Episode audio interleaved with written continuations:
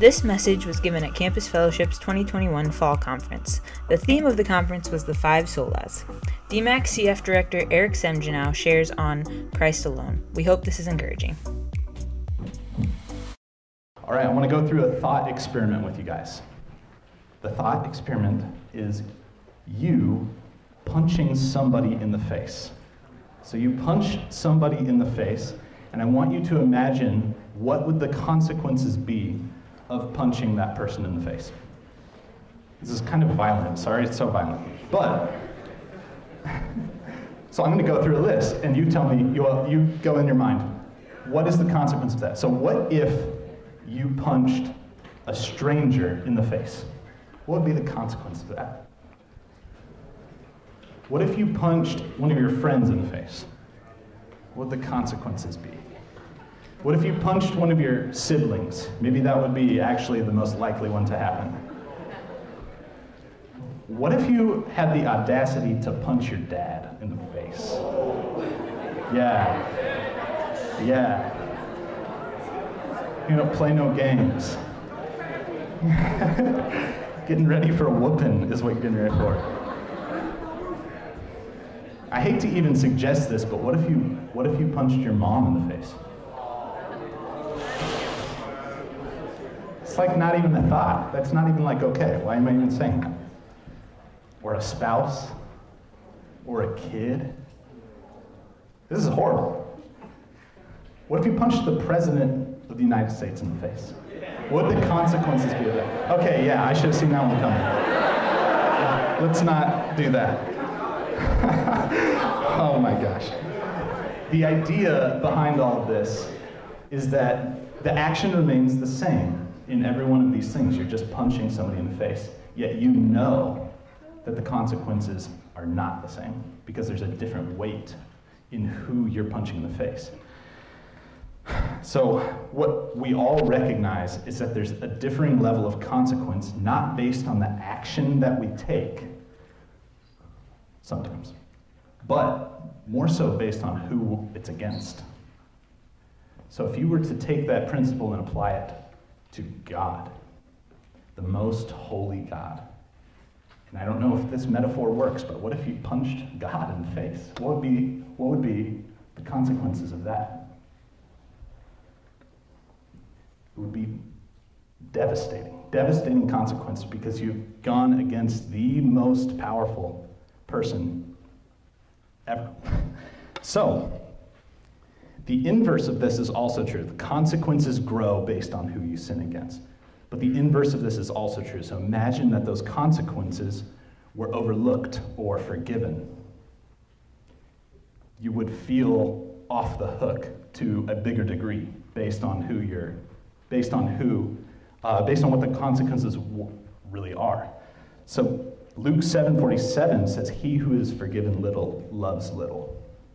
And at the same time, he who is forgiven much loves much. So my hope tonight is that everybody in this room would recognize the weight of our sin, the weight of your sin against God. And that in response to that, the direct result would be an increased love for Jesus Christ, who forgives us. So, um, I got to give you guys a little bit of background. Jake gave a little background on the five solas, but let me give you a little bit of history here. Uh, so, we're going to go back in time to the 1500s during the Reformation period. Um, sola what sola means is alone. Hence, grace alone, faith alone, Christ alone, Scripture alone, for the glory of God alone. Those are the five things we're going to talk about. Um, but why those five things? Why are those things, why are those topics a thing? Well, basically, uh, if you were to really look back at the history of the church and go back in time, this would take an entire conference in itself to just try and even pick apart, like the Reformation um, and why it came about. But to give you a really simplified version of it, um, the Catholic Church in Rome had a really confusing view of salvation. and there was a lot of fog, and the waters were very muddy, and people couldn't even really read the Bible for themselves because it was in Latin, and nobody actually spoke Latin. uh, so they were teaching that salvation came uh, from a combination of faith and then something else, so works. They were teaching. Um, they were teaching that uh, you had to get baptized. You absolutely had to be baptized. You, that salvation was achieved through baptism. They were teaching that salvation was achieved through taking uh, the, Lord's, the Lord's Supper um, consistently, that that was actually saving you. Um, and on top of that, they actually had this belief. They have this entire doctrine called purgatory. You've probably heard of purgatory. It's not a real thing. Uh, but the Catholic Church had this idea that purgatory um, Basically, that Jesus' blood was not enough to pay for your sins fully, and that you had to do some time after you died in purgatory in order to get yourself cleaned up and ready for heaven, to be accepted into heaven. Well, that's not a real thing. And uh, in light of this, there was even some, some things that the church was doing. They were uh, calling people to actually give them money saying that if they gave money to the church, it would lessen their time in purgatory, it would lessen their punishment. And not only that, they could do that for their friends, they could do that for their, for their family members who had passed away. Um, these were called indulgences. So obviously things are, things are really messed up. And eventually it got to the point where people like Martin Luther uh, had kind of had enough, and the early reformers they started a correction of all these false teachings, trying to nail down what does Scripture really say? What is the gospel really about? And that's what these five solas are about. They're a celebration of the gospel itself. Um, and though it, though it caused division, these reformers were, were willing to die for what they were teaching and claiming. So this is this is a really this is a really big deal what we're teaching this weekend, and I hope that it you guys are able to to sink let it sink in and guard you against false teaching. That's one of the reasons we want to talk about it. Uh, so what I'm going to go through tonight is the ruin of mankind, the rescue of mankind, the representative of mankind, and the reign of mankind going through Romans. Spend a lot of time in Romans. Romans 5, we're going to call it home, but we're hopping all over the place. So before we even get into that, though, I got to give you some background because in order to establish what Paul is trying to get at here, you have to go back to page one in your Bible. Uh, so, creation and the fall. This is necessary background information. So, in the beginning, what happened? God created the heavens and the earth. Uh, everything was good he spoke all things into existence. And then what does he do? He actually gets down and he forms with his hand, with his hands out of the dust, he forms mankind, the first thing he ever touched. And he made mankind in his own image to represent him in his creation. And he said it was very good. And so what you had was total peace, total harmony between God, man, and all of creation. And so one day, mankind, Adam and Eve, uh, they were presented with a temptation to sin. The tree of the knowledge of good and evil, the one tree out of all the trees uh, that they were not supposed to eat from. And they're presented with the temptation to sin. And they end up going against God's command and eating that fruit. They chose to rebel against his beautiful design and by, by eating that fruit, Adam was committing treason against, against God, who loved him and made him in his own image. And the results of that sin are beyond catastrophic.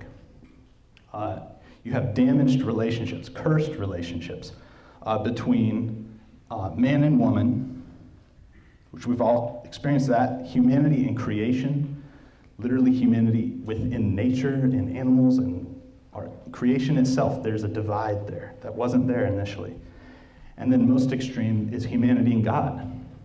Our relationship with God was severed in the garden. and we were separated from Him. And ever since then, we as humanity have been struggling with everything we've got through life, uh, knowing that something is wrong and desperately clawing to seek a solution, to find whatever it is. And as you read, as you keep turning the pages in your Bible, keep reading, in the Old Testament, you get little hints, you get promises from God that say He's going to do this. He's going to bring about reconciliation. He's going to bring man and God back together. And you see Him choose a nation, and you think God's, choose, God's choosing this nation to fix the problem. But what you see is they trip and fall on their face and they, and they fail time and time and time again. And you see God chooses individuals. You see, maybe just individuals uh, could be the, be the solution. And they do the same thing. They mess up. You see, nobody is good enough. And the reason is because they're of their father, Adam. See, they've descended from Adam and inherited something called original sin. They've inherited the sin of their father because they're his physical descendants. And so, what we're stuck with is years, thousands of years of God telling his people that he's going to, he's going to solve this problem. And here we are. I think time keeps ticking, and the problem seems like more and more hopeless as we go. But that hopeless sense, that hopeless picture is exactly what was needed. it's exactly what was necessary to set the stage for Jesus Christ to walk in. So that's kind of like Old Testament summary, way overview. Um, but Jesus Christ shows up. So let's look at our text. Let's look at our text. Uh, Romans 5, verse 12 says this Therefore, just as sin came into the world through one man, and death through sin, and so death spread to all men because all men sinned, all sinned. For sin indeed was in the world uh, before the law was given, but sin, can, sin is not counted where there is no law. Yet death reigned from Adam to Moses, even over those whose sinning was not like the transgression of Adam, who was a type of the one to come. So here's the question. I kind of already gave this away, but is mankind inherently good or inherently bad? I think the answer depends on the standard that you use. Depends on the standard. You see, if you're posed with that question and your objective is to find any possible way to say or justify that mankind is good, you could probably make a case. But what you're going to be forced to do in making that case is looking side to side to the people around you and trying to make a case to say, I'm better than that person, I think. Or the typical, well, like I'm not Hitler, so therefore I'm a good person. I don't commit genocide. So if our standard is just comparing to the people around us, you might be able to trick yourself into thinking you're a good person. But the Bible doesn't work like that. The Bible define things, defines things differently because it uses a different standard. And the standard of goodness that the Bible uses is perfection holiness, unstained. You see, uh, in the Bible, good and bad is not defined on a spectrum. It's very black and white. You are either good because you are perfect, or you are bad because you are imperfect. It only takes one sin. It only took one sin to literally ruin all of humanity in the entire creation. That's all it took from Adam. And that's all it takes for you. Um, so this brings us to original sin, which I want to talk about a little bit more. See, Adam was imperfect because he sinned. Um, and you might say that's unfair. Uh, Adam sinned, not me. Why would I be grouped in with him when he's the one who screwed up? I mean, how many people have you heard joke around about, oh, stupid Eve, stupid Adam, why'd you do that? You screwed up everything else for us. But it's just not, it's just not true. It's not really understanding what's going on inside our own hearts. You see, because we do the same thing that Adam did every day. And if you were in the same circumstances that he was in, I guarantee you, you would, you would fail the test as well. And I say you, you, you, but myself, I am totally included in this. All of us would fail that test, and all of us are descended from this man. Let's look at Romans 3. Paul has some more things to say. Romans 3 10 through 18 says, None is righteous, no, not one. No one understands, no one seeks for God. All have turned aside, together they've become worthless. No one does good, not even one. Their throat is an open grave. They use their tongue to deceive. The venom of asps is under their lips. Their mouth is full of curses and bitterness. Their feet are swift to shed blood. In their paths are ruin and misery, and the way of peace they have not known. There is no fear of God before their eyes. So, Paul desperately wants us to understand the reality that we're in. He does not want to pull any punches, and he doesn't right here. He pulls no punches. And in this, in this passage, we see a condemnation of humanity that is both universal and pervasive. Uh, it's universal because it applies to everybody without exception. Everyone in this room. What I just read applies to you. That's devastating. I'm sorry. It applies to me as well. It's pervasive because no, not a single part of our humanity escapes what was just said. If you look at that verse, he, he includes the lips, the throat, the mouth, feet, eyes, and what you see is a picture of our entire being being a tool of depravity. Our whole being is corrupt because of sin. And still, our instinct is to look within uh, to find this antidote to the sin problem. So we look within, we say, you, you wrestle with it. You say, Yeah, I know I need grace and I know I need Christ. But surely there's something in me that God sees that makes me kind of like at least a little bit worthy. Like there's something in me that God sees and wants to, and, and, and gives me favor with Him. And as sad as it is, it's, that's just not true. It's not true. Sorry for the depressing message, guys. We must come to terms with the fact that we're not worthy. We cannot save ourselves. So here's a principle for you guys a proper understanding of sin is prerequisite to a proper understanding of our Savior. For good news to be good, you have to, you have to understand the bad news first. And this is really true in my life. I was a church kid. I was the youth group kid, you know, like every week I'm there.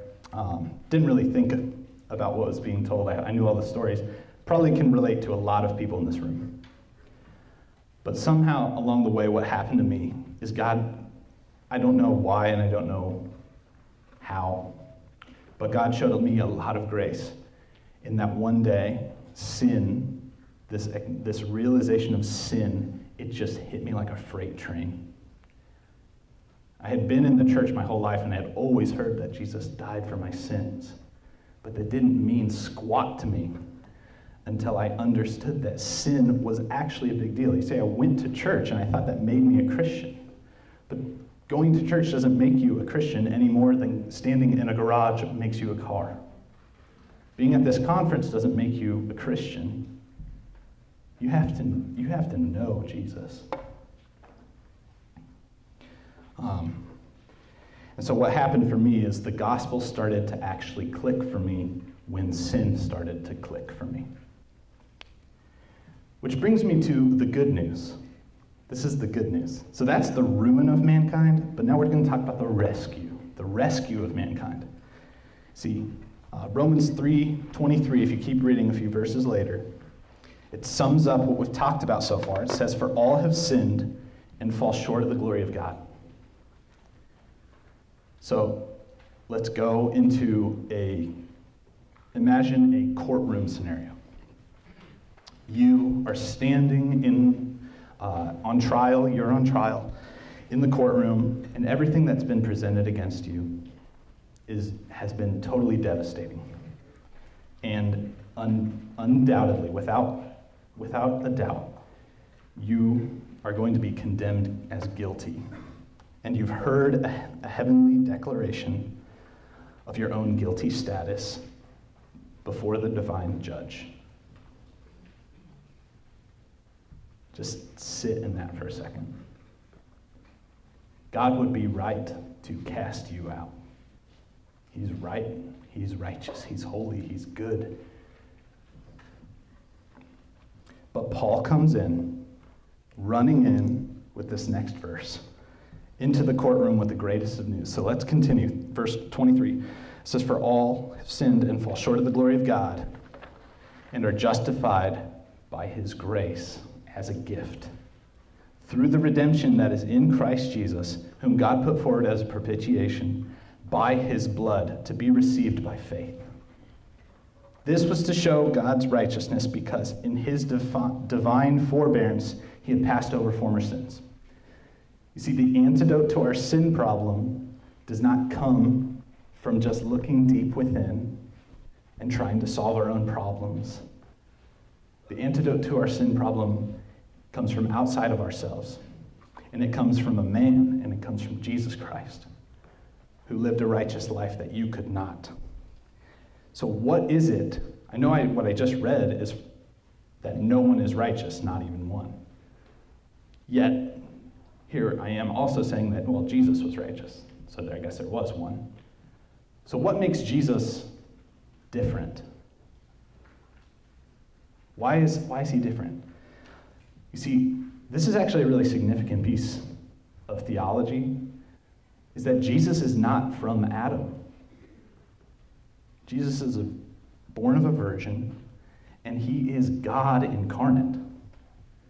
He's God incarnate. He's the eternal Son of God who's come into this world, entered into this world, took on flesh to hunt down and destroy death itself. That's why he came. And so in him, that's where our righteousness is found. It's not found from us just trying really hard, it's found in his finished work. Which brings us to the next point, which is the representative of mankind. We're getting into the thick stuff here, the dense part. The representative of mankind. I'm going to take you through something called uh, the Great Exchange. It's posed by this question Who will represent you as you stand before God on Judgment Day? Who will represent you as you stand before God on Judgment Day? You have two options, basically. You have Adam or you have Jesus. I want to make this as simple and clear as possible. You are either in Adam or you are either or you are in Jesus. See, Adam and Jesus both fit this unique role as a representative head of mankind. Adam because he was first and everybody's descended from him, and Jesus because he was righteous and actually achieved something um, beyond what we could achieve. Um, there's a flip side to the great exchange as well, though. You see, it's not enough to just be forgiven. It's not enough to just be forgiven. Because if only the penalty is paid, then yes, our robes of guilt have been removed, and praise God. But we still stand naked before the throne. We need new clothes. Have you ever thought, have you ever wondered why Jesus had to actually live out like a full life? Here on earth. He came down here and he lived for 33 years. Um, have you ever wondered that? Why did he have to live a whole life? Why couldn't he have done it in some other way? It just kind of begs the question was there another way? Why did it happen this way? Well, what he, he had a mission. He had a mission when he came here. he needed to accom- he needed to succeed where Adam failed. In order to achieve righteousness, he had to succeed for the sake of humanity where humanity had previously failed. He needed to turn in a resume at the end of his life that demonstrated righteousness in the midst of brokenness. Um, so I actually have, I have a, a chart, a side-by-side chart here with, that compares Jesus and Adam. Um, just want to go through that real quick. If we have it.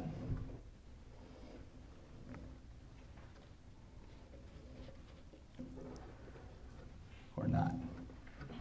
We'll see. Well, we'll come back to it if we need to. Um, but basically, let me describe it for you, I guess. So, Adam on one side, uh, Adam in Genesis 1 through 3, that's basically our account of Adam. Uh, and Jesus in Matthew, I'm just looking at Matthew, Matthew 4 and Matthew 26, there are some really strong parallels drawn between Jesus and Adam. Um, and so, Adam, what you see in the garden uh, is that he is going through his test uh, within a perfect creation, where Jesus is going through his test on a fallen creation, within a fallen creation. Adam, you see that he named the animals. He had a harmony with, with creation itself. He had, there's, um, there's peace with him in creation. Jesus, it mentions wild animals around him when he's going and being tested right before he starts his public ministry, where he goes for 40 days um, prayer and fasting. Adam was going through this in the Garden of Eden, which literally had the tree of life and God, God's presence himself. Uh, and Jesus was going through this in the wilderness. Adam was well fed Jesus was starving and on the brink of death.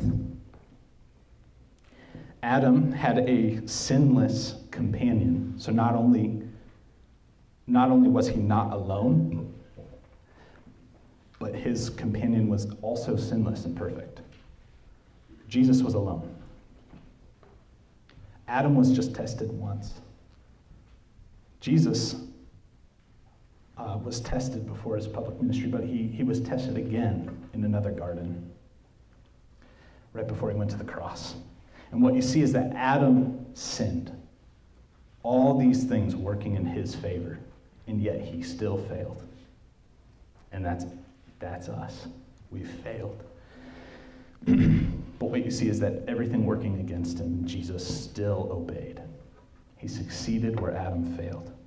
And even afterwards, what you see in Adam is he betrays and blames his wife. And even blames God. What you see with Jesus uh, is that he was betrayed by one of his closest friends and pretty much abandoned by everybody else. And what this resulted in, Adam's sin, resulted in the death for many. But Jesus' success resulted in life for many. So by default, we are, we are born into Adam and we stand guilty before God. Um, but Jesus offers us his life and his righteousness in exchange for our sin and death. So we give him our sin, and in exchange for that, he gives life and righteousness. It's like not an equal trade. I'll take all your bad stuff and give you all my good stuff. Doesn't make sense. See, God, he, he gives us forgiveness and He takes off the robes of our guilt. But it even goes beyond that and He shows us grace, which is unmerited favor. And He puts on the robe of Christ's righteousness. So uh, let's keep reading verses 15 to 16 uh, if you want to follow along with me. But the free gift is not like the trespass, for if many died through one man's trespass, much more have the grace of God and the free gift by, that, by the grace of that one man, Jesus Christ, abounded for many. And the free gift is not like the result of that one man's sin.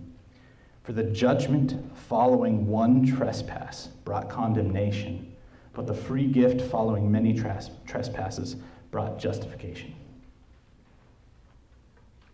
So, what we see is Adam, he sinned once, and the result was bringing condemnation for many and bringing death for many. It sucks. Uh, Jesus, he died once and gives us a gift of grace. And what he achieves is that he brings justification. Justification is another way of saying not guilty. Your verdict is not guilty before God. He brings that for all of our sins. And he also brings life for many people. So he did away with death and he actually restored what had been destroyed. Verse 17, let's keep going. For if, because of that one man's trespass, death reigned through that one man, much more will those who receive the abundance of grace and free gift of righteousness reign through life, reign in life through that one man, Jesus Christ. This is crazy.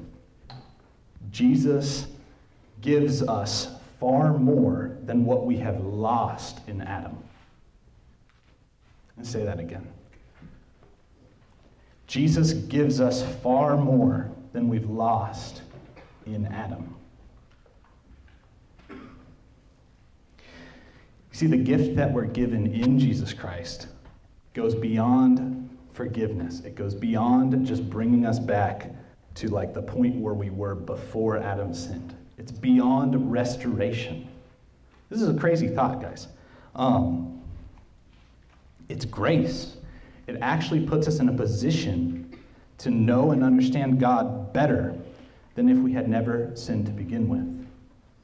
Because Jesus died for us and offers us his righteousness, we can actually know God more deeply than ever before. Because we're grafted in with him. He offers us his righteousness. And we're adopted in as sons and daughters. So, what you see is that in response to our sin, and this is the craziness of grace, we give, we give God our sin, we give Christ our sin, and in response to that, he brings us closer to God than ever. The gospel is so good.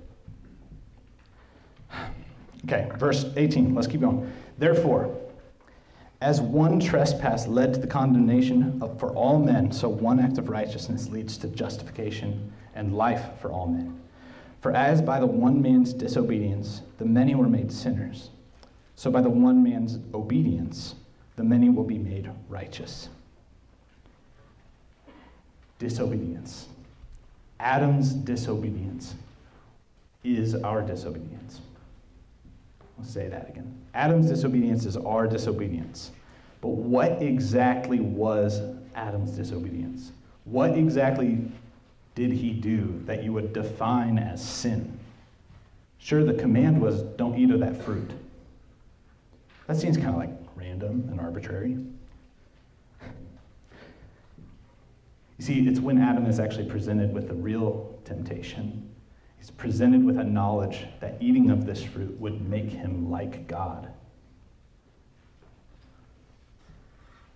And so that's what really got his gears turning. That's where he fell. And he very literally grasped for equality with God. He grasps for equality with God. And this is exactly what we do every time we sin. We want the throne. We want to be in charge of everything. We want to be able to define good and evil for ourselves. We want to just be in charge and not submit ourselves to anything else. We want the throne. We don't want to give it up, and we'll, we'll do anything to keep it. But Jesus, in contrast, if you guys know Philippians 2, says this who, though he was in the form of God, he was actually God did not count equality with God a thing to be grasped, but he emptied himself by taking the form of a servant, being born into the likeness of men, and being found in human form, he humbled himself by becoming obedient to the point of death, even death on a cross, like a criminal.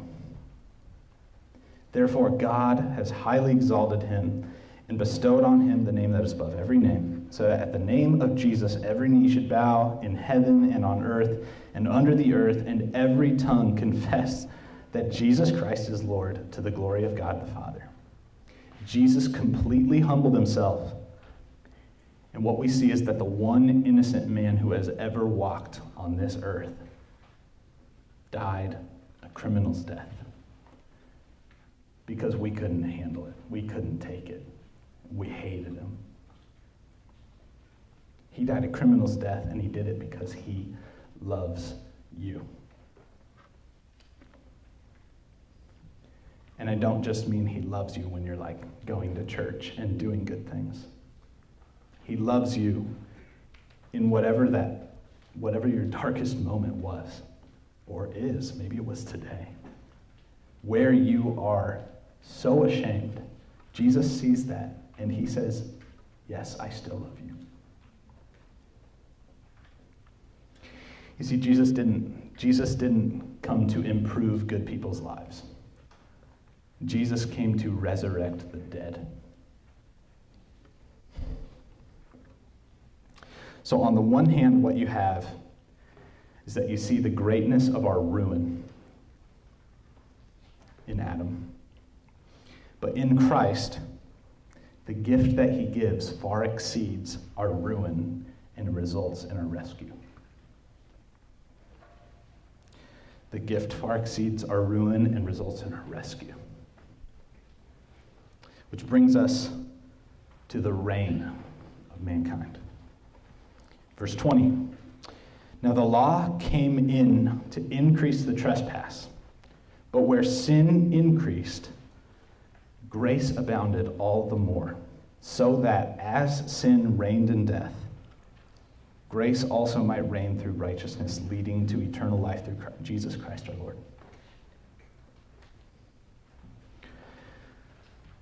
Uh, abounding. The definition of abounding is existing in or providing a great or plentiful quantity or supply. So, abounding basically gives this picture of overflowing, um, beyond, beyond enough. And if you look at this, if you look at this verse, what it says is, uh, the law came in to increase the trespass, uh, but where sin increased, grace abounded all the more. And so what you see is that he's adding all the more on top of abounding, which already implies overflow. So it's like he's trying to say super abounding. It's not just overflowing, it's like beyond overflowing. It's like a geyser, it's like shooting out. Um, and that is the picture of grace. It's beyond abounding. And so for the rest of our lives, this is going to be our walk. This is going to be this is going to be our walk with Christ for the rest of our lives, guys. It's not not just for a year here in college or even 4 years here in college. I want you guys to have a far greater picture of what this whole following Jesus thing is about.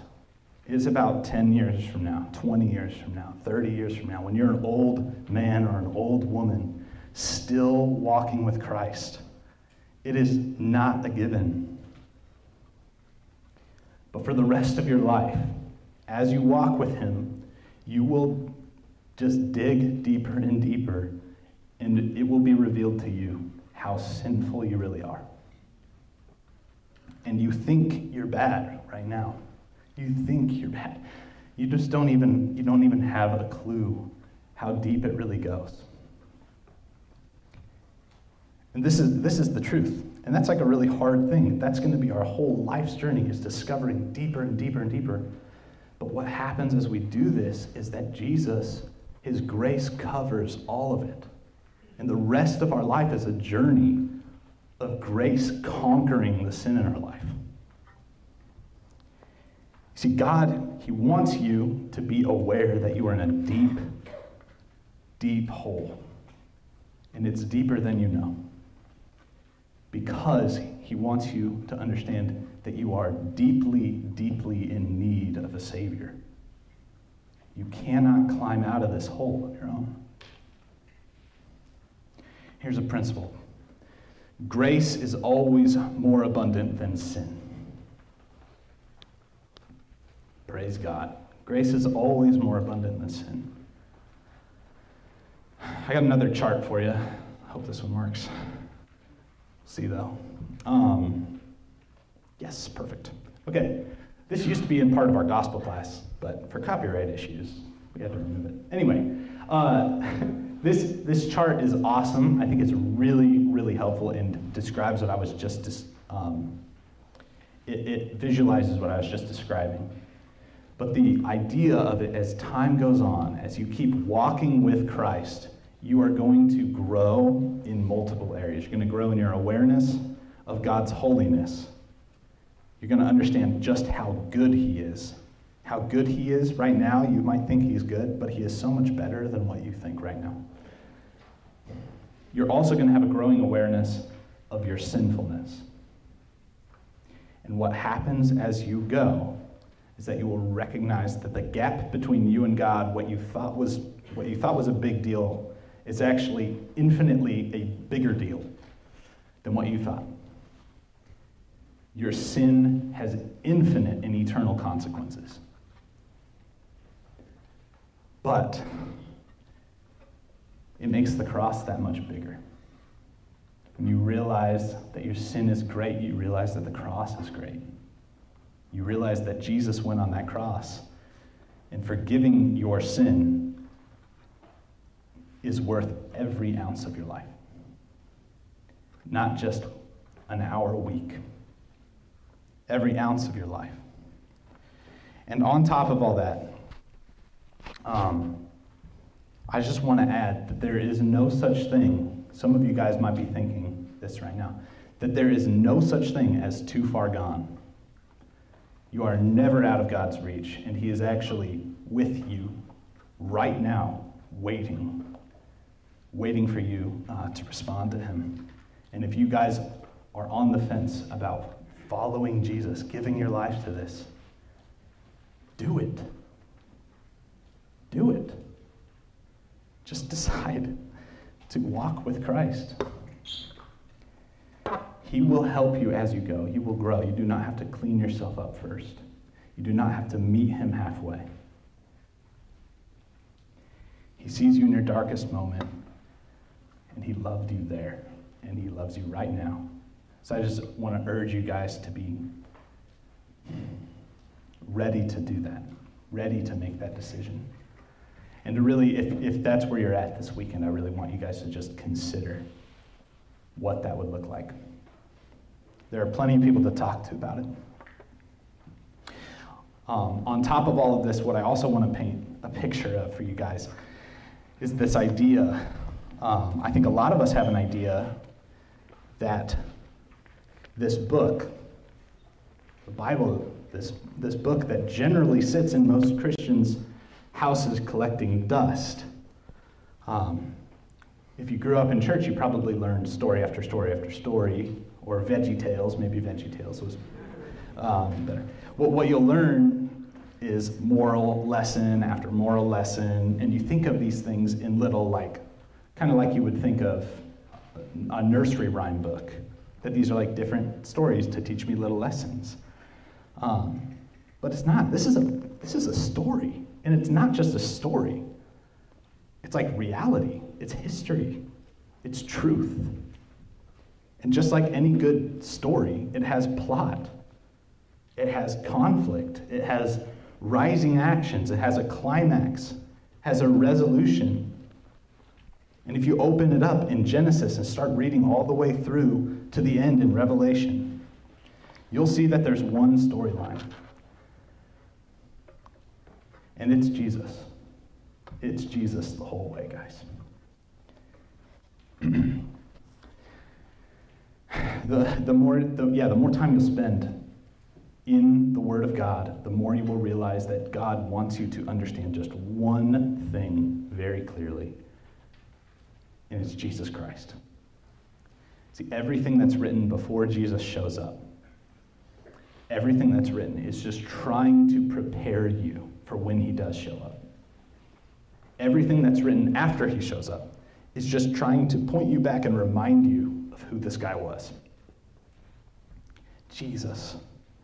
I want to read you guys an excerpt from a book that I found incredibly helpful in my life. Um, it's from Tim Keller. Surprise, surprise. Um, in his book, Preaching. Very creative name. But this is, this is getting at the point that I was just trying to describe. So I'm just going to read it to you. Jesus is the true and better Adam who passed the test in the garden and whose obedience is imputed to us. Jesus is the true and better Abel, who, though innocently slain, has blood that cries out for our acquittal, not our condemnation.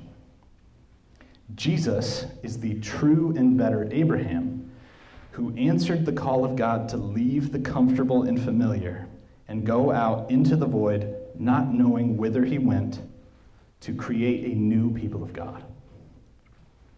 Jesus is the true and better Isaac,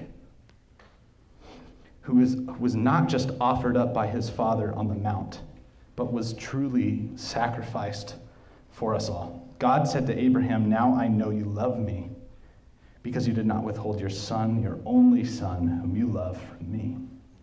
And now we can say to God, Now we know that you love us, because you did not withhold your son, your only son, whom you love, from us.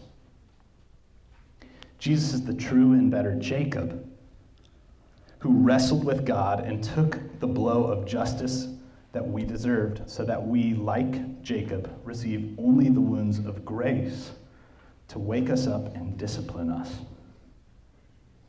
Jesus is the true and better Joseph, who at the right hand of the king, who at the right hand of the king forgives those who betrayed, uh, who betrayed and sold him, and uses his new power to save them.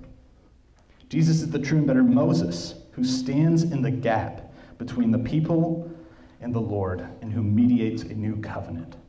Jesus is the true and better rock of Moses, who struck, who struck with the rod of God's justice, now gives us water in the desert. Jesus is the true and better Job, the truly innocent sufferer who then intercedes for and saves his stupid friends. Jesus is the true and better David, whose victory becomes his people's victory, though they never lifted a stone to accomplish it themselves. Jesus is the true and better, es- better Esther, uh, who didn't just risk losing an earthly palace, but lost the ultimate heavenly one, who didn't just risk his life but gave his life to save his people. And Jesus is the true and better Jonah, who was cast out into the storm so we could be brought in. It's all about Jesus the whole time. Everything is trying to point you there. See, he gave his life for you. And this whole thing, the whole Bible, is written so that you might know him. That's what God's word to you is for. And he does it because he, he, he does it because he loves you and he wants you to know him. And it had to happen this way. It had to happen this way. There is no other way. There is no alternative road to God. Only through Jesus. Acts 4 11 and 12 says this This Jesus is the stone that was rejected by you, the builders, which has become the cornerstone. And there is salvation in no one else. For there is no other name under heaven given among men by which we must be saved. So here's my application for you guys review the greatness of your ruin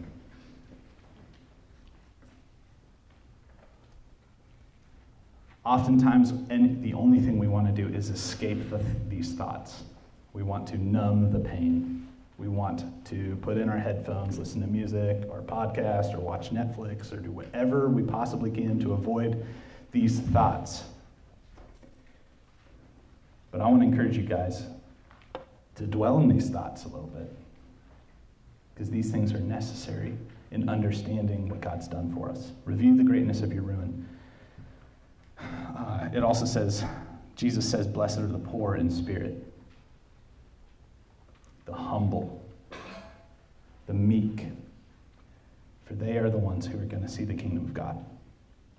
Don't let pride, don't let your silly pride get in the way of this. This is bigger than you. Review the greatness of your rescue. The bigger the ruin, the bigger the rescue. This is so true. You see, his rescue is, is great enough not just to save you, but to save the, the entire, all of humanity and all of our sins, past, present, and future. Jesus' blood is of infinite worth, and it pays an infinite cost. And then the next two is just walk with Christ. Reflect. The first two is just basically reflect on the gospel. Reflect on the fact that God loves you, and then walk with Christ, knowing his love for you. He has you in his arms, and you can keep going because of that. And if that is not enough, then go back to step one repeat. Literally, the rest of your life, just repeat these things every day. I'm going to pray. Father, how, how great, how great are you? You are so amazing. I pray that people's understanding of the gospel would grow exponentially this weekend. That our hearts would be ready to, to receive you, that our hearts would be ready to just understand your love. And I, just, I ask that you would save people this weekend, Lord um, and that you would be exalted greatly in, in all of our hearts. That this would be an awesome and fun weekend, yes, Lord. But I pray that you would truly actually be at the center of it, and not just collectively, but for everybody in here, that you would be at the center of it. It's in Jesus' name we pray. Amen. If you found this encouraging, we hope you'll subscribe or follow for more content, or go to our website, campusfellowship.com, for other resources.